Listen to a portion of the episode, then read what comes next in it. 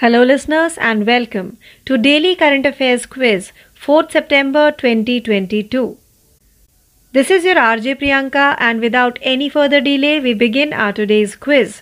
So the first question for today's quiz is, which of the following country launched the world's first hydrogen powered train fleet? The correct answer for the question is, Germany has launched the world's first fleet of hydrogen-powered passenger trains.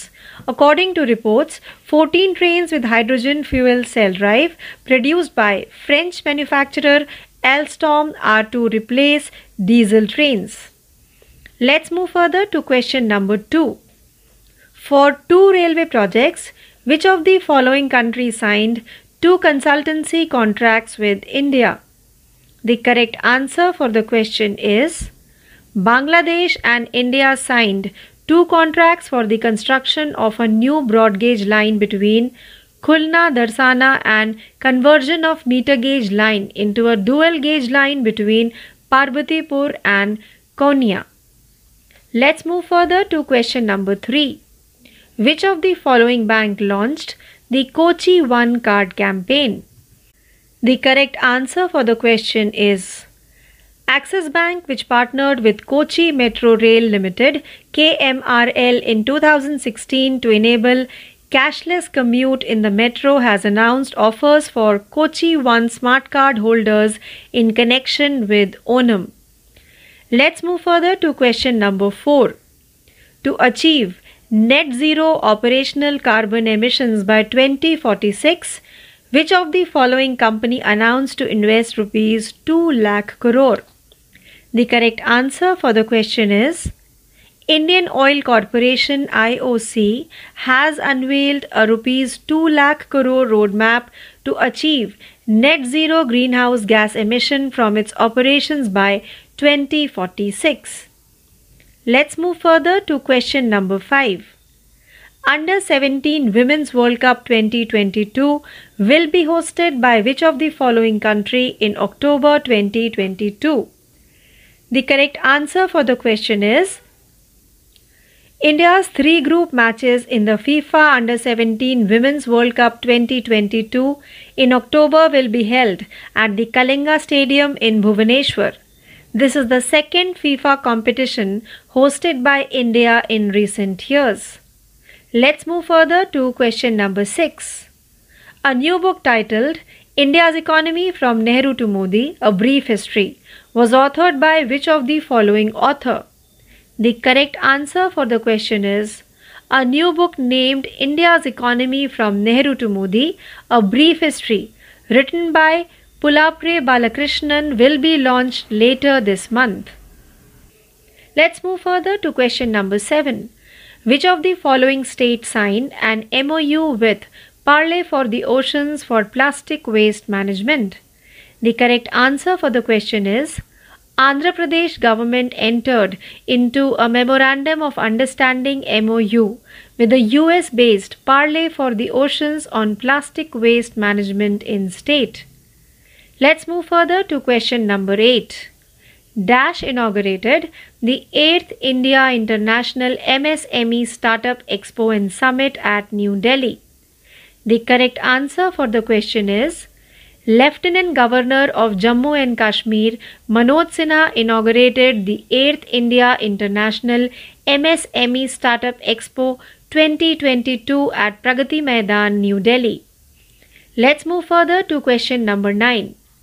Who among the following took charges as interim president of the Indian Olympic Association (IOA)?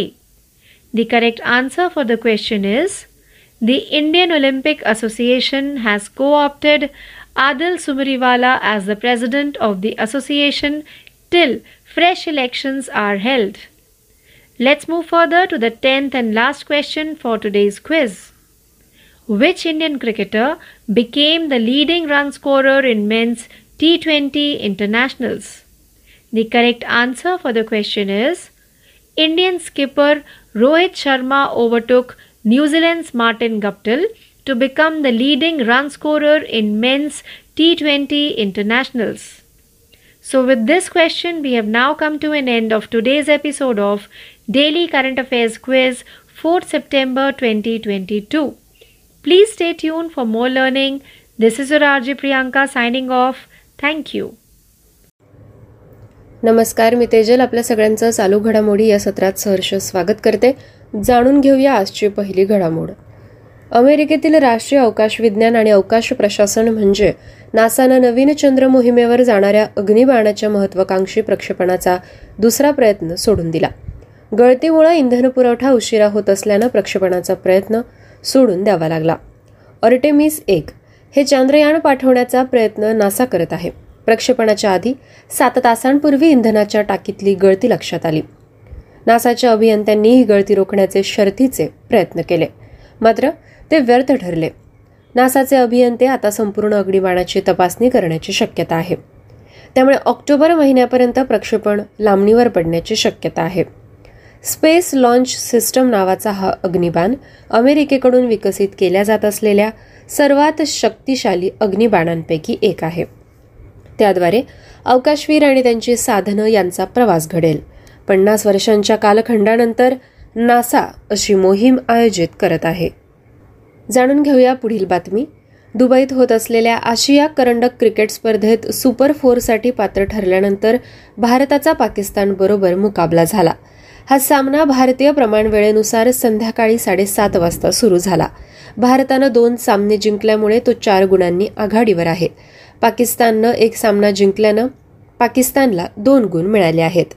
भारताचा अष्टपैलू खेळाडू रवींद्र जडेजा गुडघ्याच्या दुखापतीमुळे या स्पर्धेत खेळू शकला नाही. त्याच्या जागी अक्षर पटेल खेळला. या सामन्याचं समालोचन हिंदी आणि इंग्रजीतून झालं आहे. शारजात झालेल्या सामन्यामध्ये सुपर 4 मधल्या पहिल्या सामन्यात श्रीलंकेनं अफगाणिस्तानचा 4 गडी राखून पराभव केला. अफगाणिस्ताननं 176 धावांचं आव्हान ठेवलं. श्रीलंकेनं 19 षटकं आणि एका चेंडूत 179 धावा केल्या. वळूया पुढील बातमीकडे. गणेश उत्सवात भाविकांना सार्वजनिक गणपतीचे दर्शन सहजरित्या करता यावे यासाठी बेस्टनं आता वातानुकूलित हो हो बस सेवा सुरू करण्याचा निर्णय घेतला. यापूर्वी सुरू केलेल्या खुल्या 2 मजली बस गाड्यांना मिळालेला प्रतिसाद लक्षात घेता बेस्टनं हा निर्णय घेतला. ही बस सेवा 3 ते 8 सप्टेंबर या कालावधीत रात्री 10 ते सकाळी 6 इतक्या वाजेपर्यंत दर 25 मिनिटांनी छत्रपती शिवाजी महाराज टर्मिनस इथून चालवली जाणार आहे. या बसगाड्या मेट्रो, लालबाग, हिंदमाता या मार्गे वडाळा बस आगारापर्यंत चालवल्या जातील. या बस सेवेसाठी केवळ 60 रुपयांच्या पासवर साध्या, मर्यादित आणि वातानुकूलित बसमधून प्रवास करता येईल. खुल्या 2 मजली बससाठी वेगळे तिकीट घ्यावे लागेल. यानंतरची बातमी समजून घेऊ. यशवंतराव चव्हाण स्मृती समितीच्या वतीनं दिला जाणारा स्वर्गीय भगवानराव लोमटे स्मृती राज्य पुरस्कार यंदा संत साहित्याचे अभ्यासक, विचारवंत आणि लेखक पद्मश्री सन्मान प्राप्त डॉक्टर U. M. पठाण यांना देण्यात आला. समितीचे सचिव दगडू लोमटे यांनी माहिती दिली.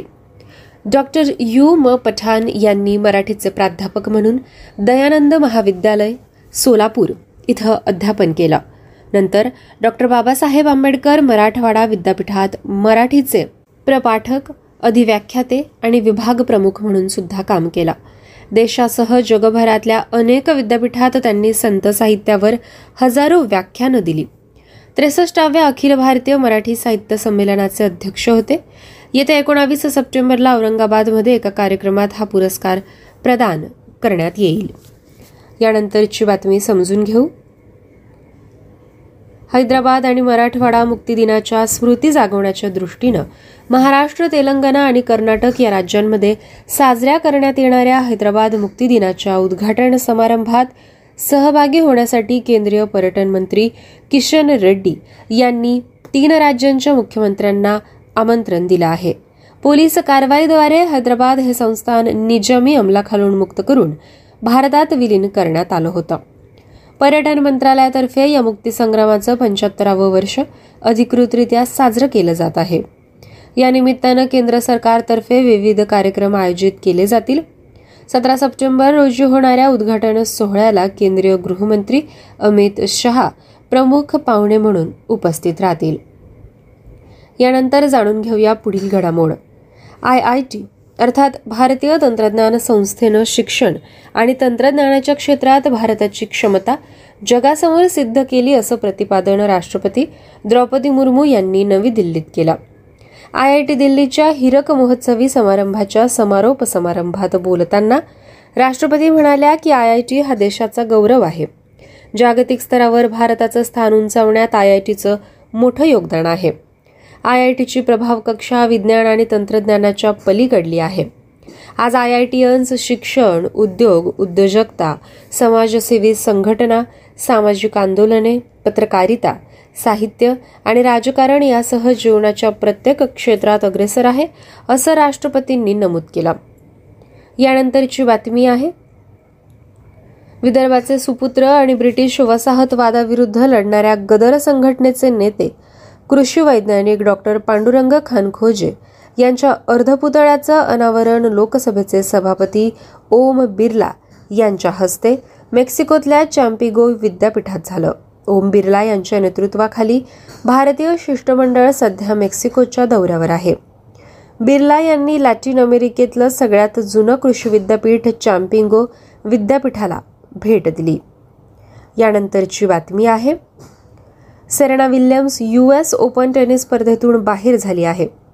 3ऱ्या फेरीत ऑस्ट्रेलियाच्या आयला टॉमल्यानोविचनं सेरेनाचा पराभव केला.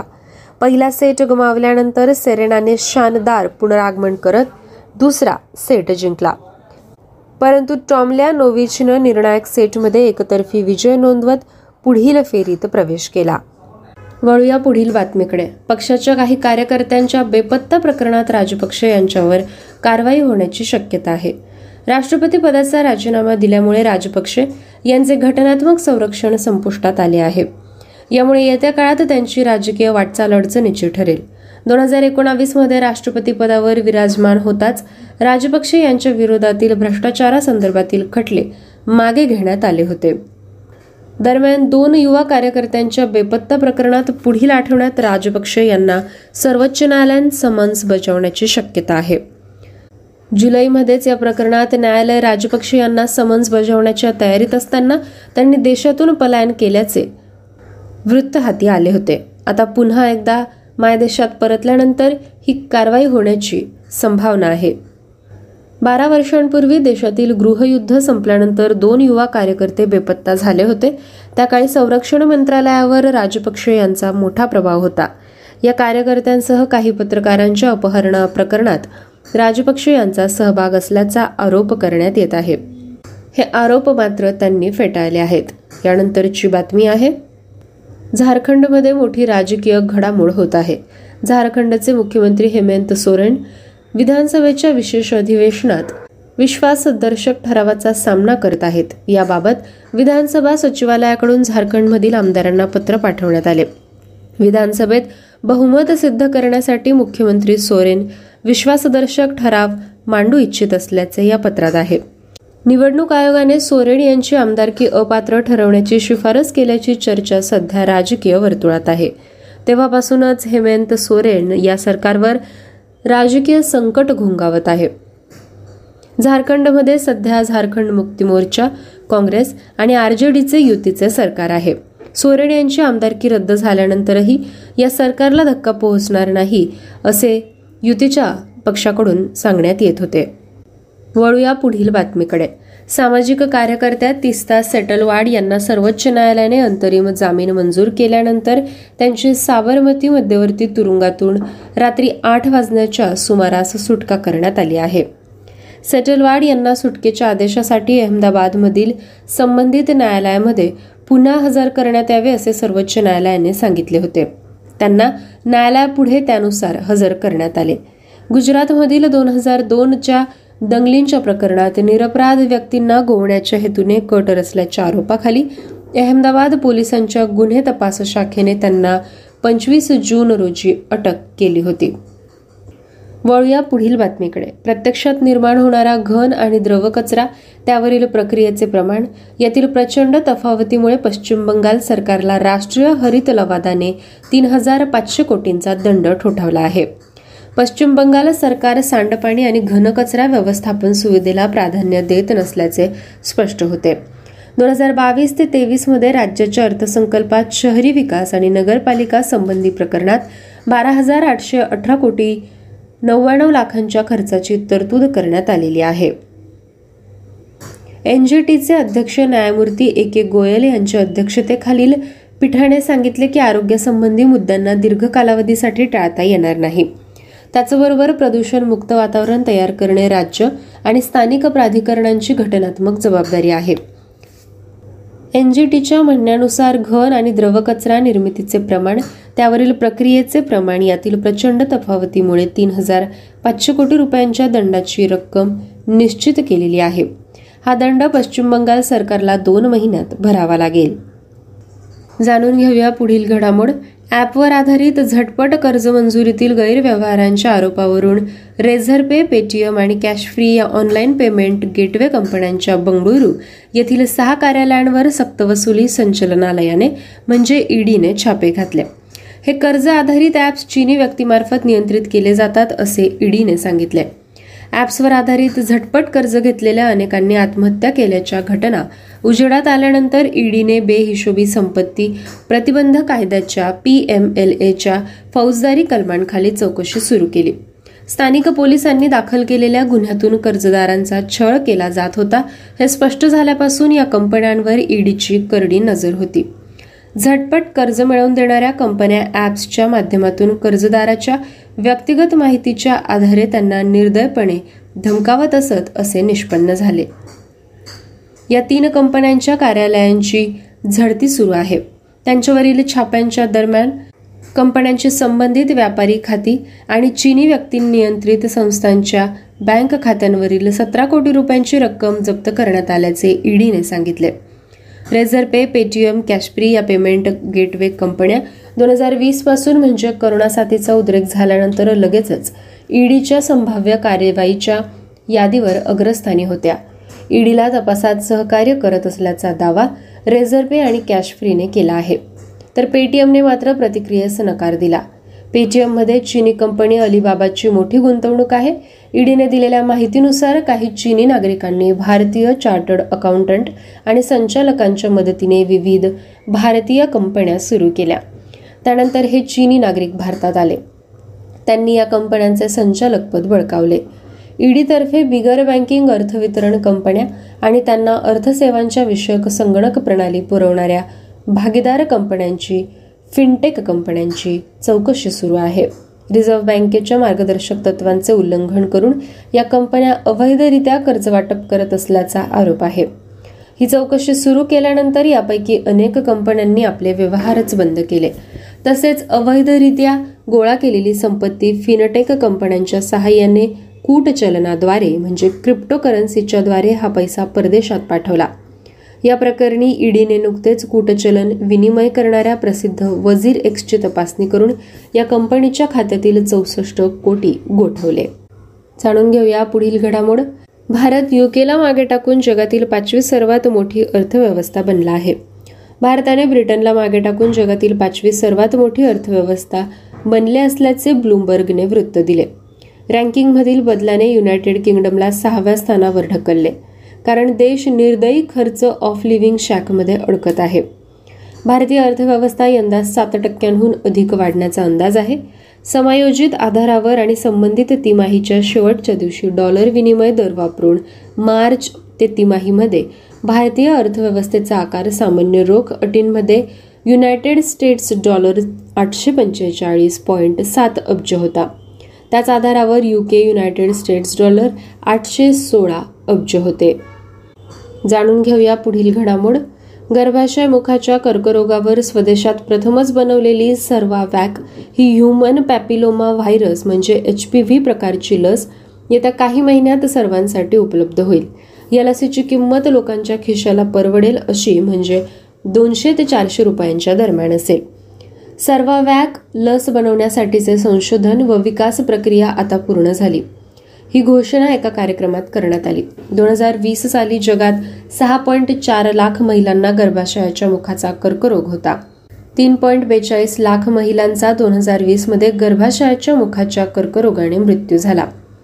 1 लाख महिलांना भारतात दरवर्षी गर्भाशयाच्या मुखाचा कर्करोग व काही हजार रुग्णांचा यात मृत्यू होतो. 15 ते 44 वर्ष वयोगटातील महिलांमध्ये गर्भाशय मुखाच्या कर्करोगाचे प्रमाण जास्त आहे. सर्वोवॅक लसीचे पहिल्या टप्प्यात 20 कोटी डोस तयार करण्याची योजना आहे. सर्वप्रथम या लसीचा वापर देशात केला जाईल, त्यानंतर ती अन्य देशांमध्ये निर्यात केली जाईल अशी माहिती केंद्रीय जैवतंत्रज्ञान खात्याचे सचिव राजेश गोखले यांनी दिली. विद्यार्थ्यांनो, आज अशा पद्धतीने आपण चालू घडामोडींचा आढावा घेतला आहे. पुनः भेटूया पुढील सत्रात. धन्यवाद. नमस्कार दोस्तों, आप सुन रहे हैं डेली करंट अफेयर्स अपडेट 4 सितंबर 2022. मैं हूं आपकी आरजे प्रियंका और बिना किसी देरी के शुरू करते हैं अपना आज का पहला डेली अपडेट, जिसका शीर्षक है पुस्तकें. India's economy from Nehru to Modi, a brief history किताब का विमोचन. पुलाप्रे बालकृष्णन द्वारा लिखित India's economy from Nehru to Modi a brief history नामक एक नई किताब इस महीने के अंत में लॉन्च की जाएगी.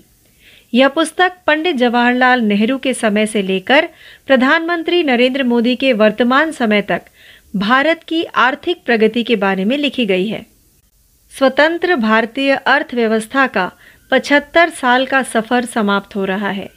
India's economy from Nehru to Modi a brief history यह भी परिप्रेक्ष्य देता है कि उपनिवेशवाद के अंत और राजनीतिक लोकतंत्र को अपनाने के साथ भारतीयों ने महत्वपूर्ण स्वतंत्रता प्राप्त की. आइए बढ़ते हैं अपने दूसरे डेली अपडेट की तरफ, जिसका शीर्षक है पुस्तकें. प्रशंसित नृत्यांगना मल्लिका साराभाई ने अपना संस्मरण फ्री फॉल जारी किया. प्रशंसित शास्त्रीय नृत्यांगना और कार्यकर्ता मल्लिका साराभाई ने अपना पहला संस्मरण free fall my experiments with living launch किया. पुस्तक 30 अगस्त को जारी की गई थी और स्पीकिंग टाइगर द्वारा प्रकाशित की गई थी. प्रसिद्ध भारतीय शास्त्रीय नृत्यांगना मृणालिनी साराभाई और महान अंतरिक्ष वैज्ञानिक विक्रम साराभाई के घर जन्मी मल्लिका एक कुशल कुचिपुड़ी और भरतनाट्यम नृत्यांगना हैं, जिन्होंने सामाजिक परिवर्तन के लिए कला का उपयोग करने में विशेषज्ञता हासिल की. यह संस्मरण उन लोगों के लिए बेहद उपयोगी संदेश देता है जो अच्छा स्वास्थ्य और खुशी चाहते हैं. आइए बढ़ते हैं अपने तीसरे डेली अपडेट की तरफ, जिसका शीर्षक है राज्य. प्रधानमंत्री नरेंद्र मोदी ने भारत का पहला भूकंप स्मारक समर्पित किया. प्रधानमंत्री नरेंद्र मोदी ने गुजरात के भुज में भारत का पहला भूकंप स्मारक स्मृतिवन समर्पित किया. स्मृतिवन एक अनूठा स्मारक है जिसमें जनवरी 2001 में आए विनाशकारी भूकंप में अपनी जान गंवाने वाले 12,000 से अधिक लोगों के नाम हैं. यह स्मारक 470 एकड़ भूमि में फैला हुआ है और भुजियो पहाड़ी के ऊपर बनाया गया है. भूकंप सिम्युलेटर आगंतुकों को भूकंप के झटके का वास्तविक अनुभव प्रदान करेगा. इस मौके पर गुजरात के मुख्यमंत्री भूपेंद्र पटेल और प्रदेश भाजपा अध्यक्ष C.R. पाटिल भी मौजूद थे. आइए बढ़ते हैं अपने चौथे डेली अपडेट की तरफ, जिसका शीर्षक है अंतर्राष्ट्रीय. भारत ने पहली बार चीन द्वारा ताइवान जलड मरुमध्य के सैन्यीकरण का उल्लेख किया.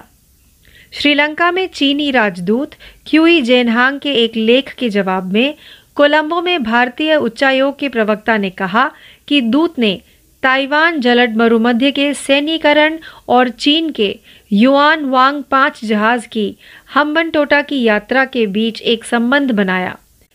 यह अमेरिकी कांग्रेस अध्यक्ष नैन्सी पेलोसी द्वारा ताइपे की यात्रा के बाद ताइवान जलड मरुमध्य संकट पर विदेश मंत्रालय के प्रवक्ता अरिंदम बागची की पहली और एकमात्र टिप्पणी के विपरीत है.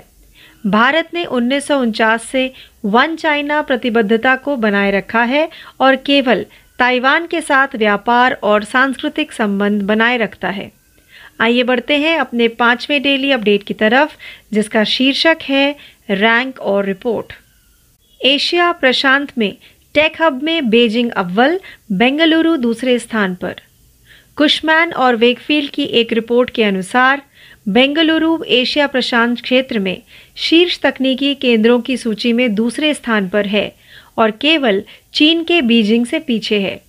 Tech cities the global intersection of talent and real estate नामक रिपोर्ट ने दुनिया भर में 115 विभिन्न तकनीकी शहरों का अध्ययन किया।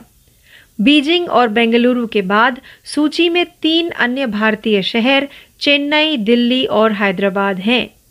अध्ययन ने शहरों का आकलन और मूल्यांकन करने के लिए प्रतिभा, अचल संपत्ति और कारोबारी माहौल जैसे कारकों पर विचार किया।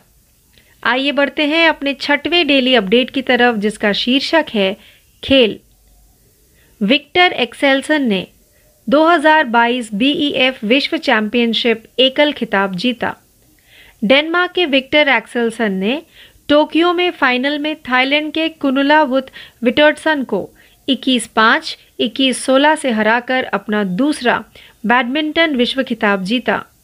दुनिया के नंबर 1 खिलाड़ी एक्सेल्सन ने इस सीजन में केवल एक एकल मैच गंवाया है और 21 वर्षीय उभरते सितारे विट्थिडसन के लिए यह दबाव बहुत अधिक था, जिन्होंने अपना पहला गेम गंवा दिया था। पिछले साल ओलंपिक स्वर्ण जीतने वाले एक्सेल्सन ने 2017 में ग्लासगो में विश्व खिताब का दावा किया था। 3 बार के जूनियर विश्व चैंपियन विट्थिडसन थाईलैंड के पहले सीनियर पुरुष एकल विश्व चैंपियन बनने के लिए खेल रहे थे। आइए बढ़ते हैं अपने 7वें डेली अपडेट की तरफ, जिसका शीर्षक है बैंकिंग। NPCI और ICICI बैंक ने रुपे क्रेडिट कार्ड की पेशकश के लिए सहयोग किया।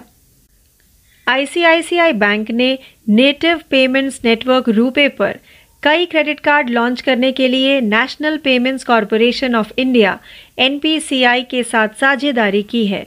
पहला card ICICI bank coral RuPay credit card उपयोगकर्ताओं को खरीदारी, उपयोगिता बिल, मानार्थ घरेलू हवाई अड्डे और रेलवे लाउंज का उपयोग, मूवी टिकट और भोजन पर छूट जैसे दैनिक खरीद पर कई लाभ प्रदान करने के लिए एक संपर्क रहित कार्ड है।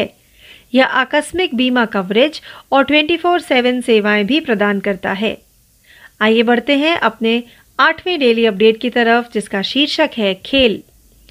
इंग्लैंड के जेम्स एंडरसन बने अंतर्राष्ट्रीय क्रिकेट के सबसे सफल तेज गेंदबाज। जेम्स एंडरसन अंतर्राष्ट्रीय क्रिकेट के इतिहास में सबसे सफल तेज गेंदबाज बन गए हैं। 40 वर्षीय अजय तेज गेंदबाज ने दक्षिण अफ्रीका के खिलाफ मैनचेस्टर के ओल्ड ट्रैफर्ड में दूसरे टेस्ट में यह उपलब्धि हासिल की। एंडरसन ने साइमन हार्मर को 48 गेंदों में 16 रन पर आउट कर इस उपलब्धि को हासिल किया। अब वह ग्लेन मैग्राथ 949 विकेट को पछाड़कर खेल के प्रमुख तेज गेंदबाज बन गए हैं। एंडरसन ने 287 मैचों में 951 विकेट लिए हैं। वह मैग्रा को पछाड़कर अंतर्राष्ट्रीय क्रिकेट में चौथे सबसे सफल गेंदबाज भी हैं। आइए बढ़ते हैं अपने 9वें डेली अपडेट की तरफ, जिसका शीर्षक है रक्षा। वज्र प्रहार 2022 भारत और अमेरिका का संयुक्त अभ्यास। भारत अमेरिका संयुक्त विशेष बल अभ्यास वज्र प्रहार 2022 का 13वां संस्करण हिमाचल प्रदेश के बकलो में संपन्न हुआ। दोनों देशों के विशेष बलों ने 21 दिवसीय संयुक्त प्रशिक्षण अभ्यास में भाग लिया। यह वार्षिक अभ्यास भारत और संयुक्त राज्य अमेरिका के बीच बारी बारी से आयोजित किया जाता है। 12वां संस्करण अक्टूबर 2021 में वॉशिंगटन USA में आयोजित किया गया था। संयुक्त प्रशिक्षण ने दोनों देशों की सेनाओं को हवाई अभियानों, विशेष अभियानों और आतंकवादी विरोधी अभियानों में प्रशिक्षित करने का अवसर प्रदान किया। आइए बढ़ते हैं अपने 10वें व अंतिम डेली अपडेट की तरफ, जिसका शीर्षक है योजनाएं और समितियां। नीति आयोग जम्मू कश्मीर में 500 अटल टिंकरिंग लैब स्थापित करेगा। अटल इनोवेशन मिशन AIM और नीति आयोग हाई स्कूल के छात्रों के बीच एक नवीन मानसिकता का पोषण करने के लिए जम्मू और कश्मीर में 500 से अधिक अटल टिंकरिंग लैब्स ATLS की स्थापना करेंगे। ATL पूरे भारत में हाई स्कूल के छात्रों के बीच एक अभिनव मानसिकता को पोषित करने के लिए केंद्र द्वारा शुरू की गई AIM की प्रमुख पहल है।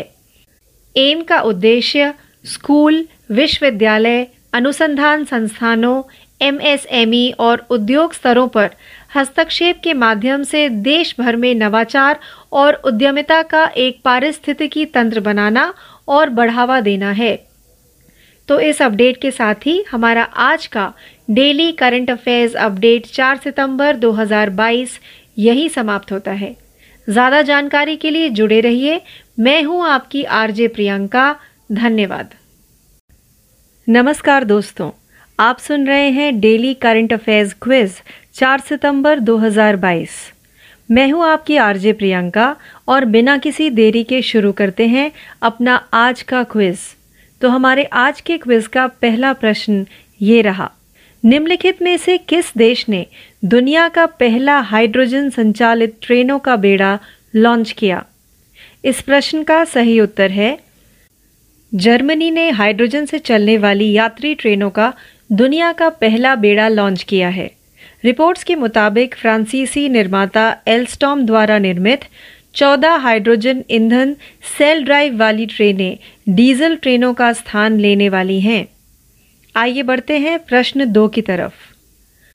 2 रेलवे परियोजनाओं के लिए निम्नलिखित में से किस देश ने भारत के साथ 2 परामर्श अनुबंधों पर हस्ताक्षर किए हैं? इस प्रश्न का सही उत्तर है बांग्लादेश और भारत ने खुलना दर्शन के बीच एक नई ब्रॉडगेज लाइन के निर्माण और पार्वतीपुर और कोनिया के बीच मीटर गेज लाइन को ड्यूअल गेज लाइन में बदलने के लिए 2 अनुबंधों पर हस्ताक्षर किए हैं। आइए बढ़ते हैं प्रश्न 3 की तरफ। निम्नलिखित में से किस बैंक ने कोच्चि वन कार्ड अभियान शुरू किया? इस प्रश्न का सही उत्तर है एक्सिस बैंक, जिसने मेट्रो में कैशलेस आवागमन को सक्षम करने के लिए 2016 में Kochi metro rail limited KMRL के साथ साझेदारी की थी, ने ओणम के सिलसिले में कोच्चि वन स्मार्ट कार्ड धारकों के लिए ऑफर की घोषणा की है। आइए बढ़ते हैं प्रश्न 4 की तरफ। 2046 तक शुद्ध शून्य परिचालन कार्बन उत्सर्जन प्राप्त करने के लिए निम्नलिखित में से किस कंपनी ने 2 लाख करोड़ रुपए के निवेश की घोषणा की? इस प्रश्न का सही उत्तर है इंडियन ऑयल कॉरपोरेशन IOC ने 2046 तक अपने परिचालन से शुद्ध शून्य ग्रीनहाउस गैस उत्सर्जन प्राप्त करने के लिए 2 लाख करोड़ रुपए के रोडमैप का अनावरण किया है। आइए बढ़ते हैं प्रश्न 5 की तरफ। अक्टूबर 2022 में निम्न में से किस देश द्वारा अंडर 17 महिला विश्व कप 2022 की मेजबानी की जाएगी? इस प्रश्न का सही उत्तर है अक्टूबर में होने वाले फीफा अंडर 17 महिला विश्व कप 2022 में भारत के 3 ग्रुप मैच भुवनेश्वर के कलिंगा स्टेडियम में होंगे। हाल के वर्षों में भारत द्वारा आयोजित यह दूसरी फीफा प्रतियोगिता है। आइए बढ़ते हैं प्रश्न 6 की तरफ। India's economy from Nehru to Modi a brief history नामक एक नई पुस्तक निम्नलिखित में से किस लेखक द्वारा लिखी गई थी? इस प्रश्न का सही उत्तर है पुलाप्रे बालकृष्णन द्वारा लिखित India's economy from Nehru to Modi a brief history नाम की एक नई किताब इस महीने के अंत तक लॉन्च की जाएगी। आइए बढ़ते हैं प्रश्न 7 की तरफ। निम्नलिखित में से किस राज्य ने प्लास्टिक अपशिष्ट प्रबंधन के लिए पार्ले फॉर द ओशन के साथ एक समझौता ज्ञापन पर हस्ताक्षर किए हैं? इस प्रश्न का सही उत्तर है आंध्र प्रदेश सरकार ने राज्य में प्लास्टिक अपशिष्ट प्रबंधन पर अमेरिका स्थित पार्ले फॉर द ओशन के साथ एक समझौता ज्ञापन पर हस्ताक्षर किए। आइए बढ़ते हैं प्रश्न 8 की तरफ। डैश ने नई दिल्ली में 8वें भारत अंतर्राष्ट्रीय एमएसएमई स्टार्टअप एक्सपो और शिखर सम्मेलन का उद्घाटन किया। इस प्रश्न का सही उत्तर है जम्मू कश्मीर के उपराज्यपाल मनोज सिन्हा ने प्रगति मैदान नई दिल्ली में 8वें भारत अंतर्राष्ट्रीय एमएसएमई स्टार्टअप एक्सपो 2022 का उद्घाटन किया। आइए बढ़ते हैं प्रश्न 9 की तरफ। निम्नलिखित में से किसने भारतीय ओलंपिक संघ IOA के अंतरिम अध्यक्ष के रूप में कार्यभार संभाला? इस प्रश्न का सही उत्तर है भारतीय ओलंपिक संघ ने नए चुनाव होने तक आदिल सुमरीवाला को संघ के अध्यक्ष के रूप में चुना है। आइए बढ़ते हैं 10वें व अंतिम प्रश्न की तरफ। कौन सा भारतीय क्रिकेटर पुरुषों के T20 अंतर्राष्ट्रीय मैचों में सबसे ज्यादा रन बनाने वाला खिलाड़ी बना? इस प्रश्न का सही उत्तर है भारतीय कप्तान रोहित शर्मा ने न्यूजीलैंड के मार्टिन गप्टिल को पछाड़कर पुरुषों के T20 अंतर्राष्ट्रीय मैचों में सबसे ज्यादा रन बनाने वाले खिलाड़ी बन गए। तो इस प्रश्न के साथ ही हमारा आज का कार्यक्रम डेली करंट अफेयर्स क्विज 4 सितंबर 2022 यहीं समाप्त होता है। ज्यादा जानकारी के लिए जुड़े रहिए। मैं हूं आपकी आरजे प्रियंका। धन्यवाद। Hello listeners and welcome to Daily Current Affairs Updates 4th September 2022. This is your RJ Priyanka, and without any further delay we begin our today's episode with our first daily update, which belongs to the category of books. India's Economy from Nehru to Modi: A Brief History, book to be launched. Pulapre Balakrishnan's new book India's Economy from Nehru to Modi: A Brief History will be released later this month. The book is about India's economic development from the time of Pandit Jawaharlal Nehru to the current Prime Minister Narendra Modi. Independent: The Indian Economy's 75-year journey is coming to an end. India's Economy from Nehru to Modi: A Brief History also emphasizes that with the end of colonialism and the adoption of political democracy, Indians gained significant independence. Now let's move further to our second daily update, which belongs to the category of books. Acclaimed dancer Mallika Sarabhai released her memoir Free Fall. Mallika Sarabhai, a renowned classical dancer and activist, has released her first self-help memoir Free Fall: My Experiments with Living. The book was published by Speaking Tiger on August 30. Mallika Sarabhai is an accomplished Kuchipudi and Bharatnatyam dancer who has specialized in using the arts for social change and transformation. She is the daughter of renowned Indian classical dancer Mrinalini Sarabhai and the legendary space scientist Vikram Sarabhai. The memoir conveys an extremely valuable message to anyone seeking good health and happiness. Let's move further to our third daily update, which belongs to the category of state. PM Narendra Modi dedicates India's first earthquake memorial. Smritiwan, India's first earthquake memorial, was dedicated by Prime Minister Narendra Modi in Bhuj, Gujarat. Smritiwan is one of a kind memorial that bears the names of over 12,000 people who died in the devastating earthquake that struck here in January 2001. This unique memorial spans 470 acres and is situated atop Bhujio Hill. Visitors will be able to experience earthquake tremors firsthand thanks to the earthquake simulator. Gujarat Chief Minister Bhupendra Patel and State BJP President C.R. Patel attended the event. Let's move further to our fourth daily update, which belongs to the category of international. India first time refers to militarization of Taiwan Strait by China. In response to an article by China's ambassador to Sri Lanka, Qi Zhenhong, the Indian High Commission in Colombo spokesman, noted that the envoy drew a link between militarization of the Taiwan Straits and the visit of China's Yuan Wong 5-ship to Hambantota. This is in stark contrast to MEA spokesperson Arindam Bagchi's first and only comments on the Taiwan Straits crisis following U.S. Congress Speaker Nancy Pelosi's visit to Taipei. Since 1949, India has adhered to the One China principle and has only maintained trade and cultural ties with Taiwan. Now let's move further to our fifth daily update, which belongs to the category of rank and report. Beijing tops, Bengaluru second in Asia Pacific in tech hubs.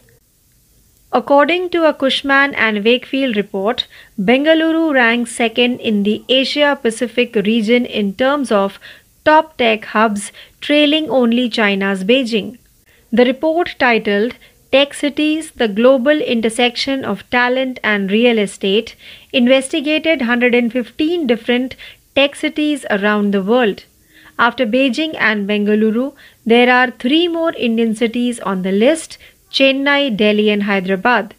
To assess and evaluate the cities, the study considered factors such as talent, real estate and business environment. Let's move further to our sixth daily update, which belongs to the category of sport. Viktor Axelsen clinched 2022 BWF World Championship singles title. Viktor Axelsen of Denmark won his second badminton world title in Tokyo, defeating Thailand's Kunlavut Witthidson by 21-5, 21-16.